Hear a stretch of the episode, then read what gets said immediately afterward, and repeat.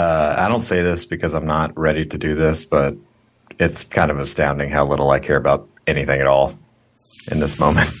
What do you mean? I, I just, I just kind of reached a peak apathy. Politically Uh, yeah, sure. Let's go with that.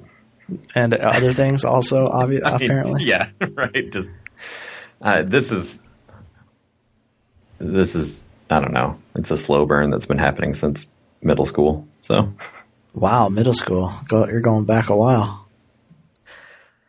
I haven't been able to really care about things for a long time. Yeah, That's not true. I care. I care. to a point.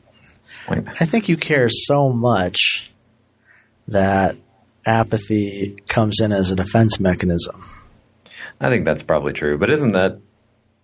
I mean, isn't that what we talk about for, or what we're talking about for most people? Is it just like a, a moral or a, an emotional fatigue.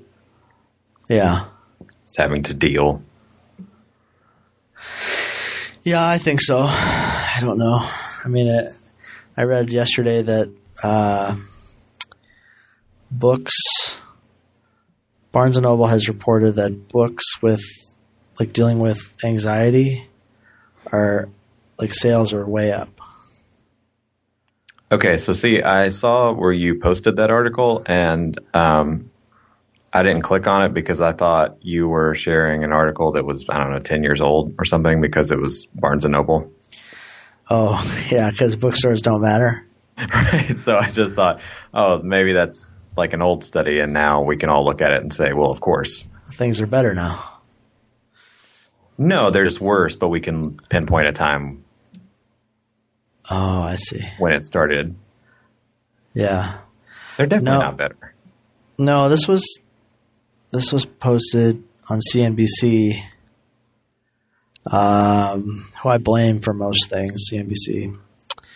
Uh, August first, August first. Sales of books related to anxiety are up more than twenty five percent through this past June from a year ago, according to Barnes and Noble. The bookseller said, "quote We may be living in an anxious na- nation."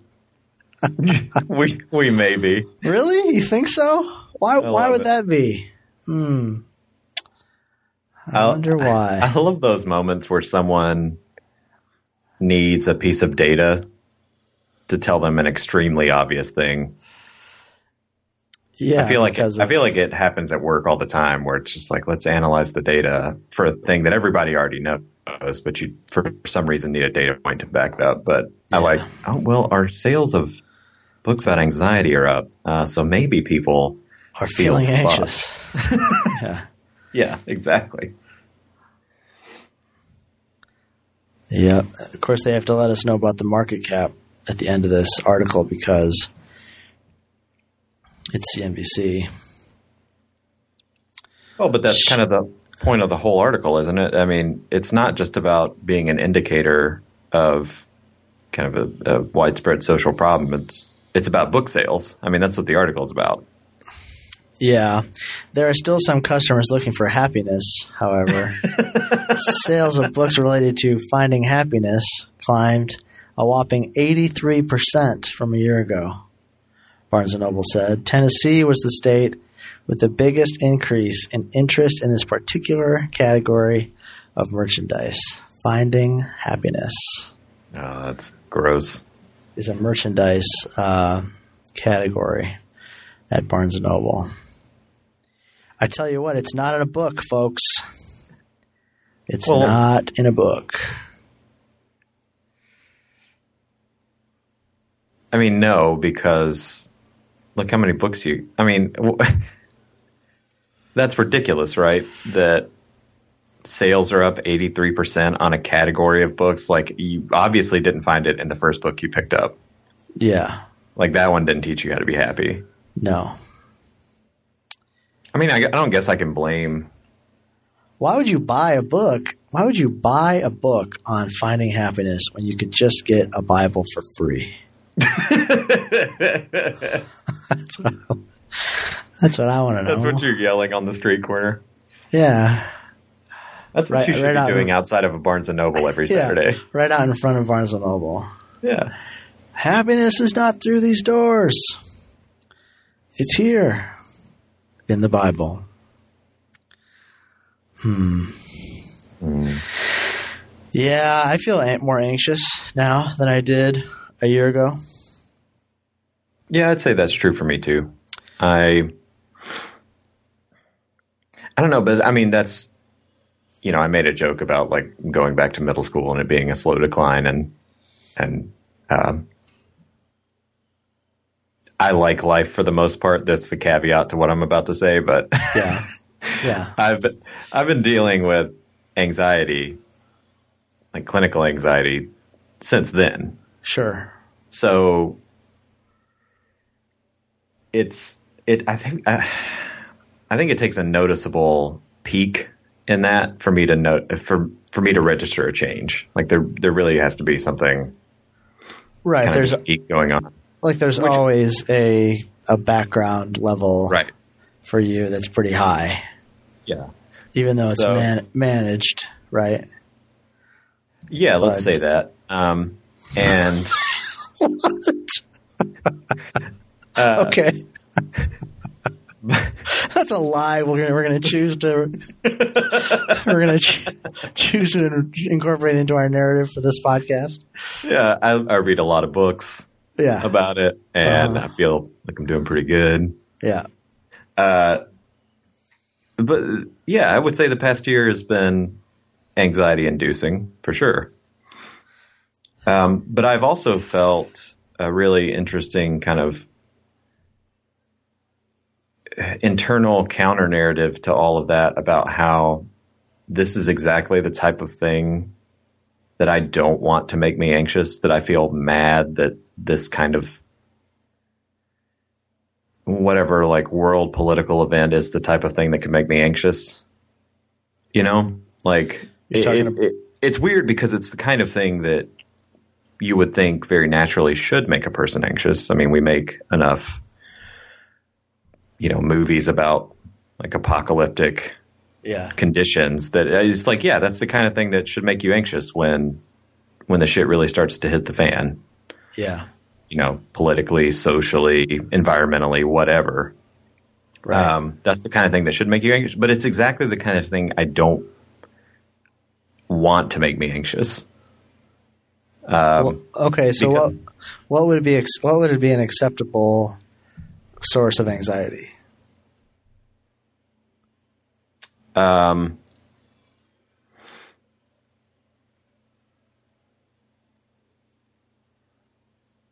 Because I I mean, don't your your brain is just like it is pretty good at just like creating anxiety for no reason, right? well, that's the thing. I mean, that's why I'm having trouble coming up with like what's an acceptable. Uh, I mean, it's that adjective right there that's hanging me up. about what's an acceptable thing to get anxious about? Right. um, uh, because you know, for me, it could be just it could it could be a spider. like, Yeah. I mean, I could like ruin my I could ruin my world. you have like an overactive like lizard brain, right? That's just like constantly looking for something to be anxious about. Oh, totally. Totally. So when something like politics or you know um, environmental catastrophe or whatever is is is just as likely, is it not, to cause anxiety as the spider or no? Because I don't really deal with anxiety. I mean, as a clinical diagnosis, I'm I'm You- more on the depressed side of you wanted you you know what I think it might be. What I think I'm just I'm just kind of sitting here thinking about it. It might be that the reason it pisses me off that that kind of stuff makes me anxious is because it's a very large external manifestation of a thing that I feel like I'm already dealing with, which is making problems for myself out of nothing. yeah, sure, Like the political situation doesn't have to be that way. The environmental situation doesn't have to be that way. The mm-hmm. you know wearing and tearing of the social fabric it doesn't have to be that way. It's people you know acting in a way that creates these problems. And it's like, it doesn't have to be that way. And then I recognize, well, that's what I do to myself on a very small scale. Right. Uh, and I am very annoyed with myself all the time. So now this except, is like, except it's more annoying because like these these like sy- sy- systemic issues are uh, are solvable. You know, given like given tools that like given the will um, to use the tools we have to face you know huge systemic issues like you know global warming like this is not a this is not a problem that is not um,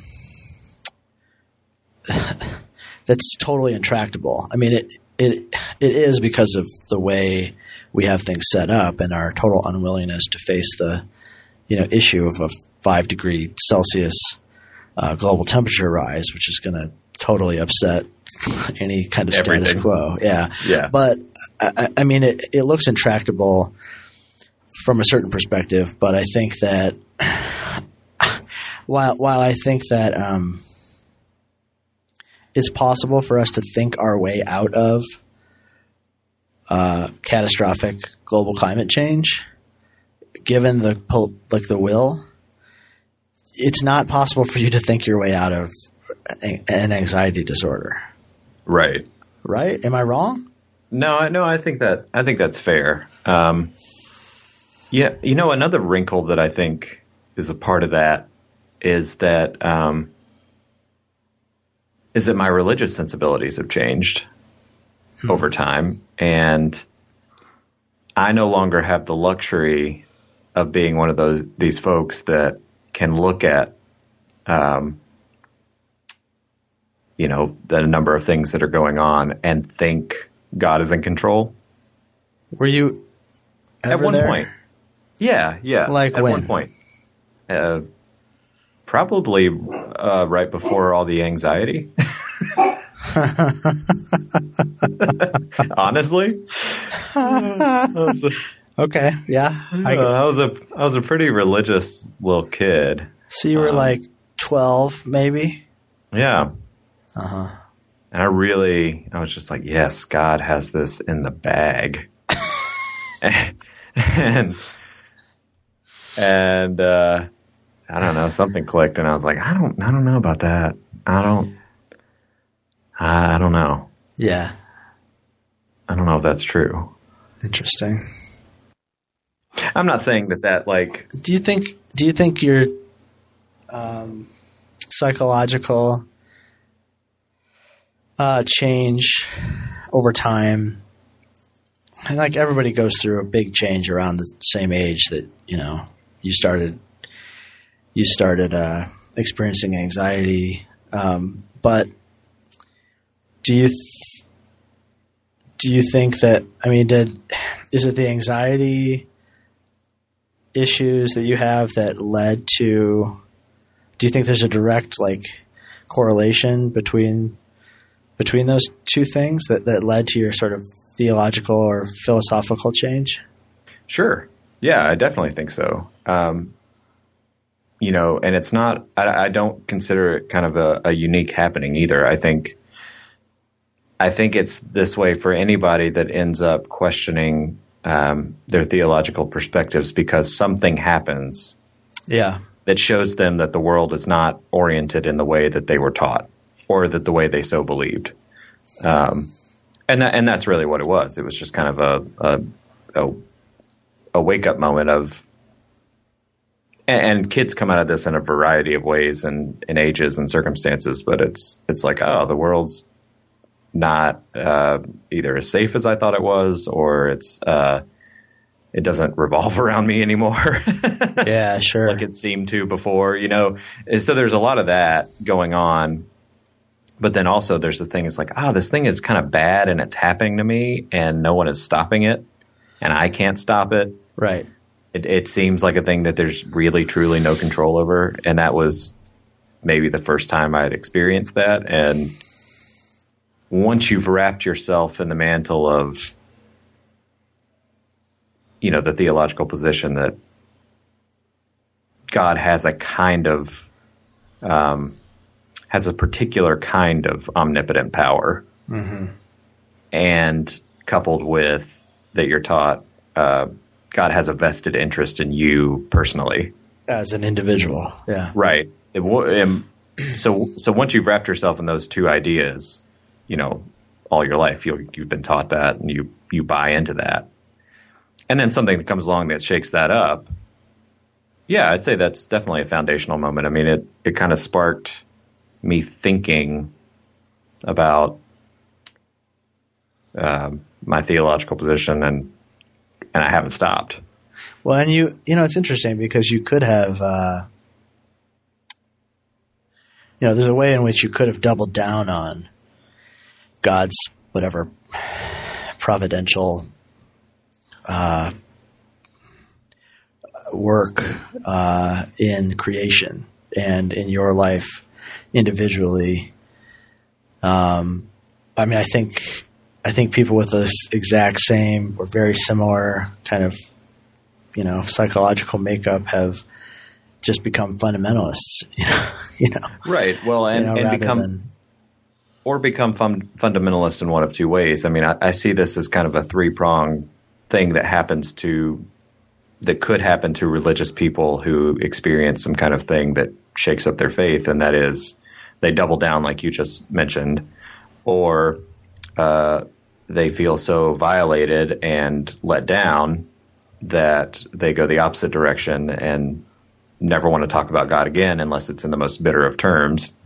yeah. Or there's that kind of weird third path where you get curious about why things aren't the way you thought they were and you start exploring them and then you go to divinity school and still can't explain to people why you did that. Yeah. Well, I, I definitely think uh, that's something my that's interesting. That's something my therapist talks about. You know, because I really resent the fact that I have to take uh, uh, an SSRI to feel like a person. Yeah. Uh, oh yeah. I mean, I every morning, I not every morning. Sometimes I take, it, I just swallow the thing, and I walk out the door. Right, but there are definitely times when I resent it. If I miss a dose, I certainly resent it. Uh-huh. And my therapist is like, okay, like you can keep resenting it, you know, or you can get curious about the way you're set up and understand that part of, you know, feeling the way you want to feel means taking this drug. Um, and, and to remain curious about that and to, you know, look into, you know, other things that are helpful and that kind of stuff. So, um, going into a mountain of debt, you know, uh, through divinity school is maybe not advisable, but um, for anyone, can't who's, say- for anyone who's trying, it. yeah, for anybody who's trying. I mean, I don't know. We met each other there, and you know, I, I'm thankful for that. Um, but I don't know if I would be doing anything so differently now that I. I don't know if I if if I'm on a complete if I it, it had that big of an effect on where my life is now than than where it was before I or the track that it was on before I went to div school. Um, but you know, who knows? Um, the one thing I think is interesting is you've you know as we talk about these things is that we experience ourselves at a remove.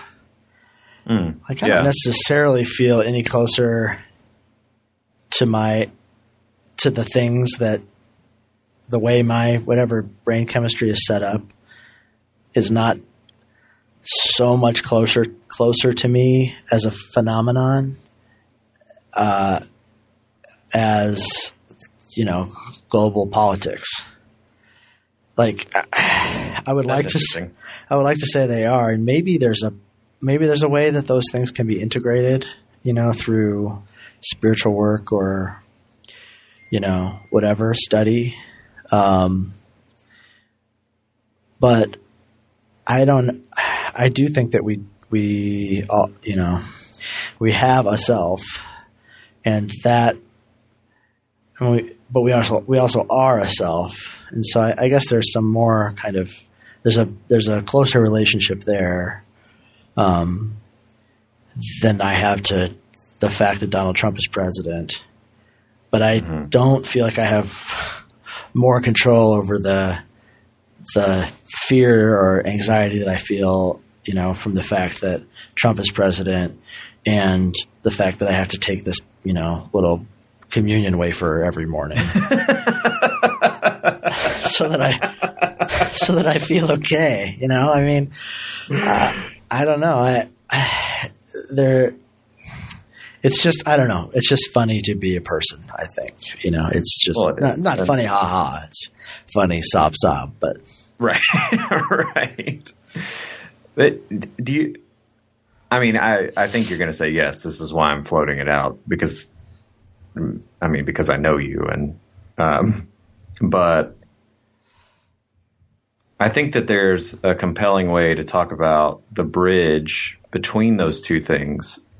Um, between that separation you were just kind of laying out uh, between the self and the world and the problems of self and the problems of the world.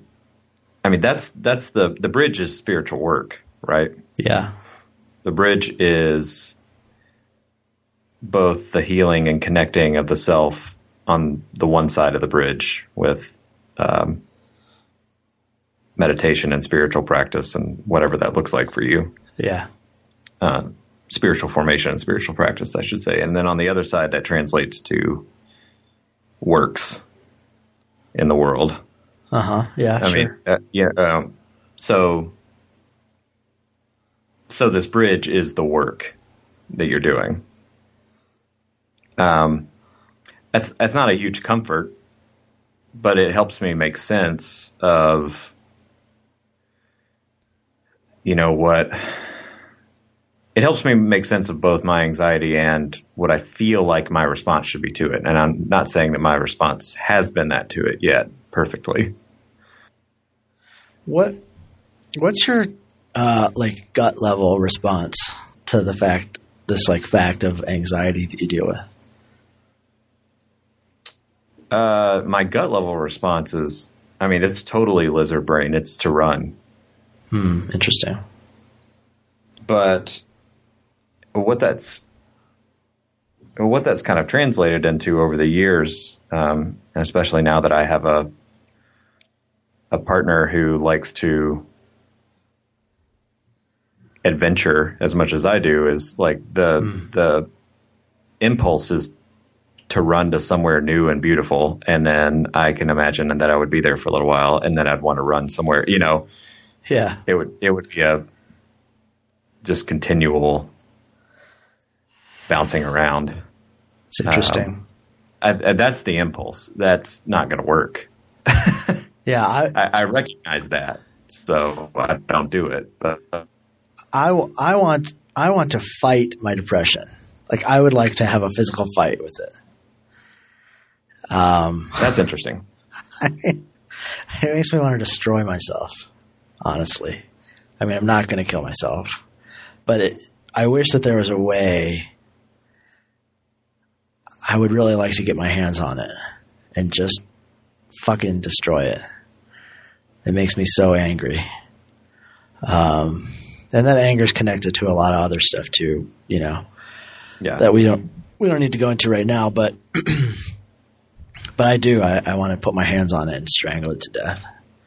Okay. Um, so how does that, and we can go, we can come back to me in a little bit and talk about like how my, that impulse ends up translating into what I want to do with myself and in the world, mm-hmm. especially given the rise in anxiety around current events. But what is your impulse to fight that piece of yourself? What does that end up looking like when you're acting out in the world during this time?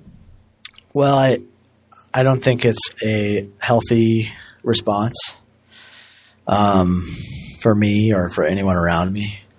And so I try to meet it with compassion. Mm-hmm. Um, and, um, I mean, in, in part, in part, the reason that I, you know, work with, um, folks with, you know, similar challenges. I mean, more severe in many cases, but similar challenges to mine uh, psychologically. You know, homeless folks, folks who are addicted and marginalized in in certain ways, and and all that. Care, like if I can care for them, I can care for myself. It's a way of meeting. Hmm. My, it's a way of meeting myself. Uh, in a way, um, you know, meeting my loneliness, meeting my neediness, um, and um, kind of, you know, giving away little parts of myself, of my life, uh, to other people who, um, you know, haven't done anything to merit that gift, but um, who nonetheless, you know, I think are deserving of my, you know, my time and my compassion and you know my help. Um, if I can, if I can extend any kind of help or even just, you know, presence and um, silence. And so um, I, I think there's a direct direct way in which you know that that angry response that I have kind of leads me to an opposite way of acting. Uh, usually, um, because you know, I mean, to be perfectly honest, like that. When I'm just like walking around, like there's a there's a real you know depth of of anger and hostility there, which I, I just it's like I'm ashamed of it, you know, and Sure. um, and and a lot of that stems from this, you know, from this feeling that I it doesn't feel fair. I mean, that's kind of the right. that's the basic level, right? Like it's not it's not fair. Mm-hmm. And like that's about as far as the sort of theodicy goes uh, most of the time. And um, you know, when I get self-reflective and I'm talking to somebody like you who's like, you know, a- asking interesting questions, I can go to a different level with it. But moment to moment, it's a lot less pretty. Well, sure. I mean, that's the the ugly everydayness of just being a human. Yeah, Uh, that apart from our, you know, more saintly examples in history, you know, most people are just coasting, you know, day to day with with their their baggage. best. Yeah.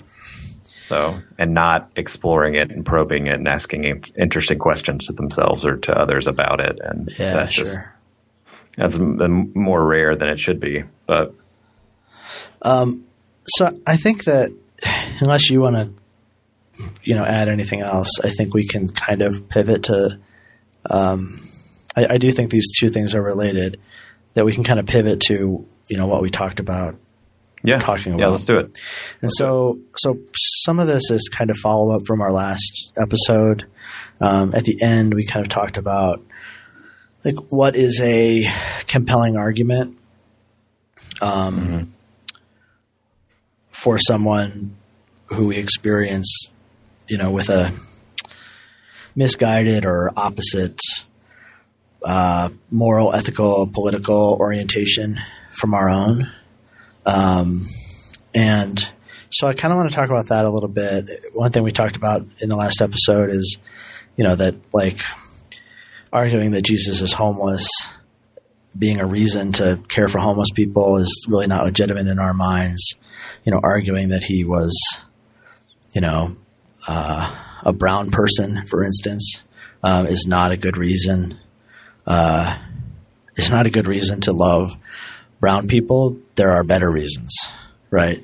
And Right. and more um, more compelling reasons for you know for people who we feel like maybe need to be convinced of this fact. So, um,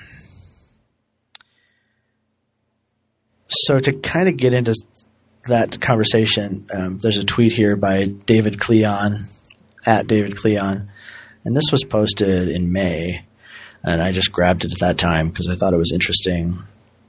And he says, um, "I have this theory that this is the quote. I have this theory that every liberal who feels the need to politely engage with conservatism in an attempt to find common ground has at least one close relative who is conservative and desperately wants to believe that relative isn't a monster. Um, so, you know, that's a pretty stark um, argument. Um, it's not necessarily charitable uh, to conservatives, and I don't think it's conservative to, you know, to libs who, you know, want to politely engage with conservatism either. Um, but I thought, you know, maybe we could start there and see see what there is to say about it.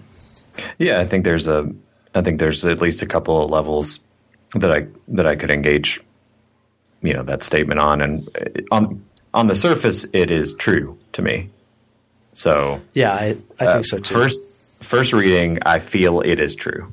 Yeah. Um, and you know that's because there are people that I love uh, uh, deeply um, that I am I'm just positive that I know they voted for Trump and still don't have a problem with that and I'm not saying that,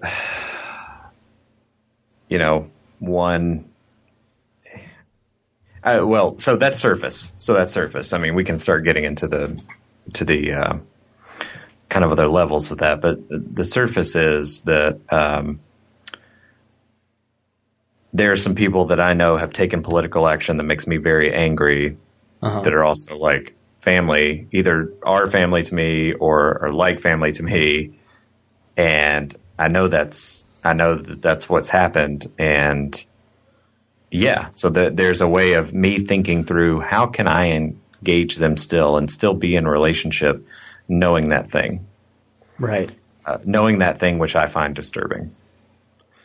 Uh, now we can start making all these caveats and distinctions about whether you know one such action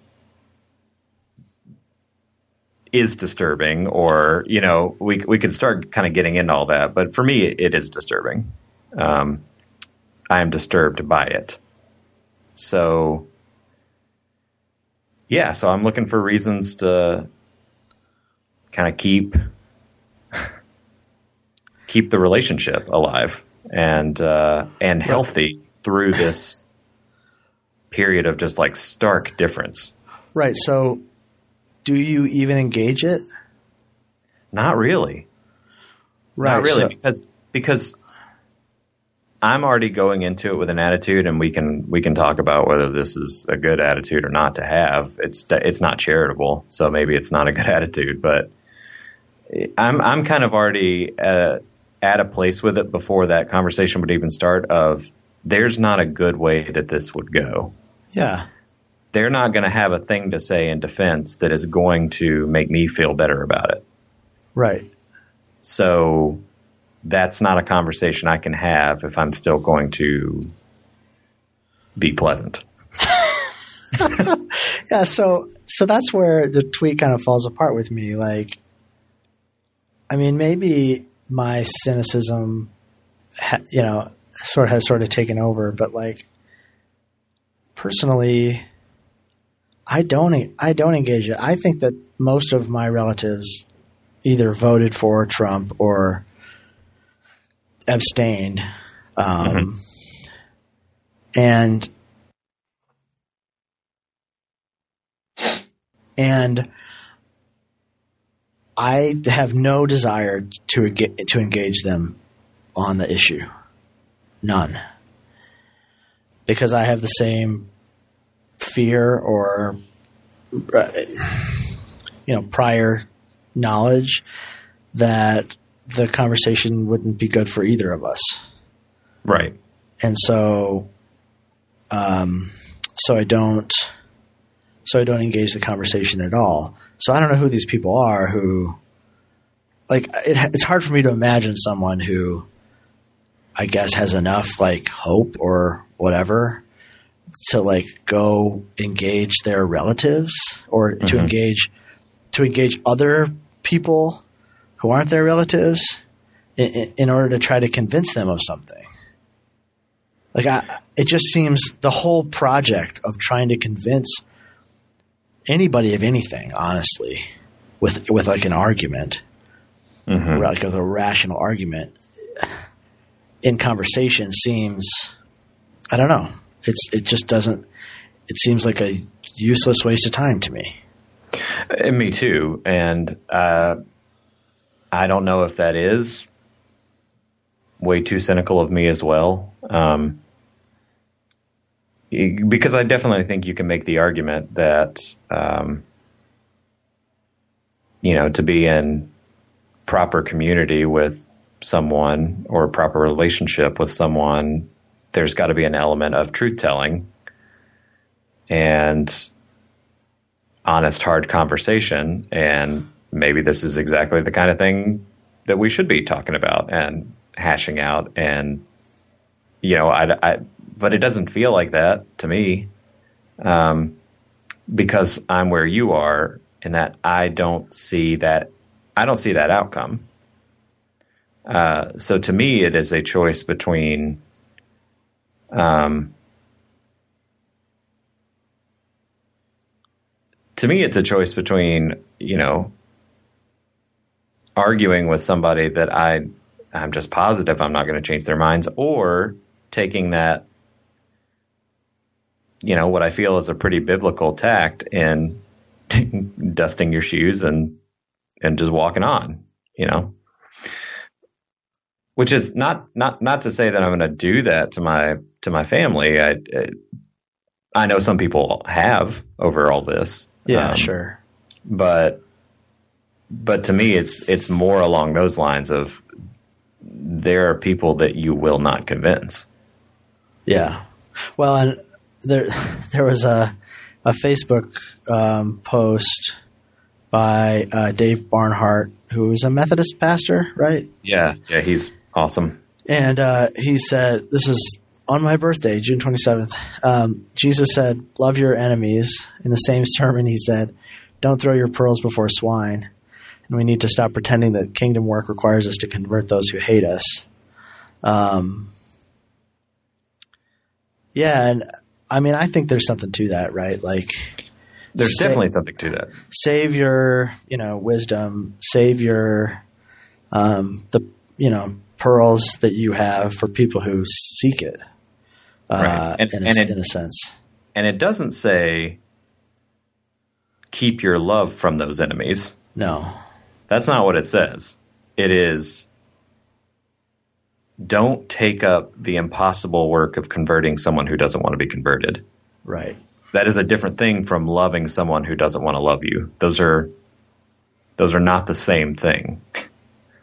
Um, because one has a kind of logical piece that you can't move somebody through, hmm um, which is the conversion piece or the convincing piece. But the loving someone who doesn't love you is you're not trying to get a response back out of that situation. Sure. Um, yeah. So you're just doing the thing that you should be doing. So uh, to me, those aren't the same, and that's why it's a legit point that he's making to me. Yeah. Just that, you know, you love your neighbor, that includes your enemy, but you're never going to be on the same page with everybody, and you've got to spend that energy wisely. So, so is it possible to see someone as a as like an evil monster, and also, and also love them? You know, I mean, I, I don't know. I mean, because that, that's how this David Klion tweet ends. Like, you desperately want to believe that your relative, Right. you know, Uncle Bob or whatever, Mhm. isn't a monster. And I, I mean, I, I honestly don't know if it make voting for Trump makes you a monster. Well, I mean, the, this is the this is one of the. Um, I was going to use the word drawback, uh, but yeah, I mean, this is just one of the the really just uh, you know tough shit positions of being a Christian, which is you don't get to paint people as irredeemable anymore, which is what a monster is. Right. So so I mean, lo- loving loving your neighbor, loving your you know Uncle Bob, in a sense, means having enough, uh, like holding him in enough esteem to to engage the conversation. Am I wrong? I don't know. Well, I guess it depends on what you mean by engage the conversation. Like, I don't think that loving Uncle Bob means that you have to, you know, sit there and listen to Uncle Bob rattle off what Alex Jones said about chemtrails Yeah. that day. Like, that's, you know, um, I don't think it just means that you have enough imagination about the potential power and possibility of God that you believe Uncle Bob might come around. Or that he's redeemable in some sense. Yes. You can still see Uncle Bob as a child of God, even though he's over there spouting some noxious stuff. And that is, I don't say that glibly, like that's, you know, you just put on your rose colored glasses and you see Uncle Bob that way. That's not, the whole thing is work. It's intense, intense work. I mean, that's, that is, to me, that is the biggest piece of our, you know, of spiritual formation is figuring out how to love my neighbor. Right. And I think, I mean, I think that it's important to recognize that, like, I am not responsible for for his reconciliation with with God, you know, or or even or or even the reconciliation between the two of us. Right. Right. Yeah. Well, and that's the thing. That's why. Uh, that's why we need to to kind of draw a really sharp distinction here, which is that we're not. I'm not, and I don't think you are either. Uh, so I'll speak for you, but we're not talking about this is why you should just go make peace with your oppressors Yeah, or right. it- because it's not on you to get them right with the divine. Right. You know, uh, that's where that comes into play. Um, you know, and all this, uh, it doesn't mean that people don't do monstrous things, but when you say somebody is a monster, um, if if you step back and kind of strip the hyperbole and you still mean that about that person, that means that um, that there is no room in your imagination for their redemption. Yeah, it's a failure of imagination. That's right. Right. So uh, that doesn't mean that you're the one to bring about that redemption. It doesn't mean that um, you have some personal role to play in that. You might, and you might feel like you do, and I, I, that's when it falls on a case by case basis about who Yeah. you can talk to and how much you can handle and what kind of work you feel needs to be done. Uh, but it's going to translate to work for somebody. Yeah, right. I mean, for everybody, really. There's work for everybody to be done. It's just that your work might not be trying to have some enlightening, logical conversation with Uncle Bob. That may not be your work. Your work might instead look like gathering with a more like minded community to lift up the concerns of the marginalized in that community. You know, Yeah. it, which won't involve talking to many Uncle Bobs. Sure. So,